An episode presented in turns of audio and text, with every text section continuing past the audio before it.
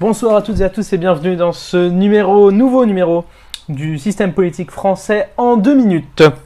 Nous allons étudier aujourd'hui et voir ensemble la Cour de cassation. Donc la Cour de cassation est dans l'ordre judiciaire français la juridiction la plus élevée.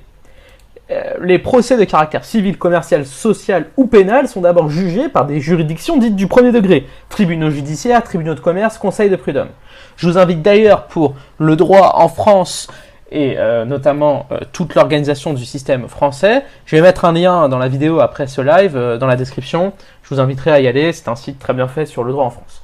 Les décisions de ces juridictions sont, selon l'importance du litige, rendues soit en dernier ressort, lorsqu'elles portent sur les affaires les plus modestes, soit ce qui est le cas de la grande majorité d'entre elles, en premier ressort. Elles peuvent alors faire l'objet d'un appel devant une cour d'appel, où elles sont à niveau examinées sous tous leurs aspects, en fait et en droit. Les décisions prononcées en dernier ressort par les juridictions du premier degré et les décisions émanant des cours d'appel peuvent elles-mêmes faire l'objet d'un recours devant la Cour de cassation. Outre le fait qu'elle se situe au sommet de la pyramide, la Cour a par rapport aux autres juridictions une spécificité qui tient essentiellement dans les deux caractères suivants. D'abord, elle est unique.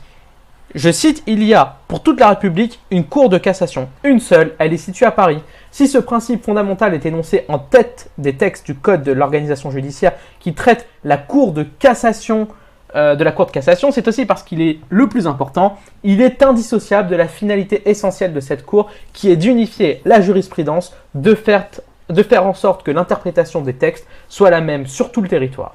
En second lieu, la Cour de cassation ne constitue pas, après les tribunaux et les cours d'appel, un troisième degré de juridiction.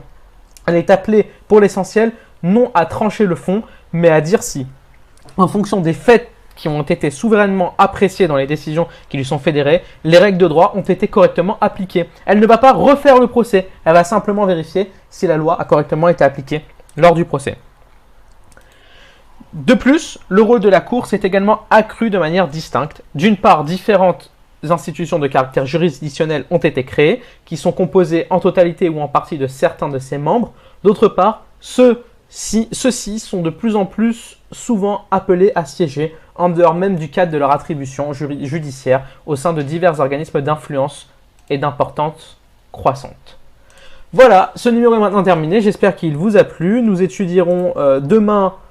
Euh,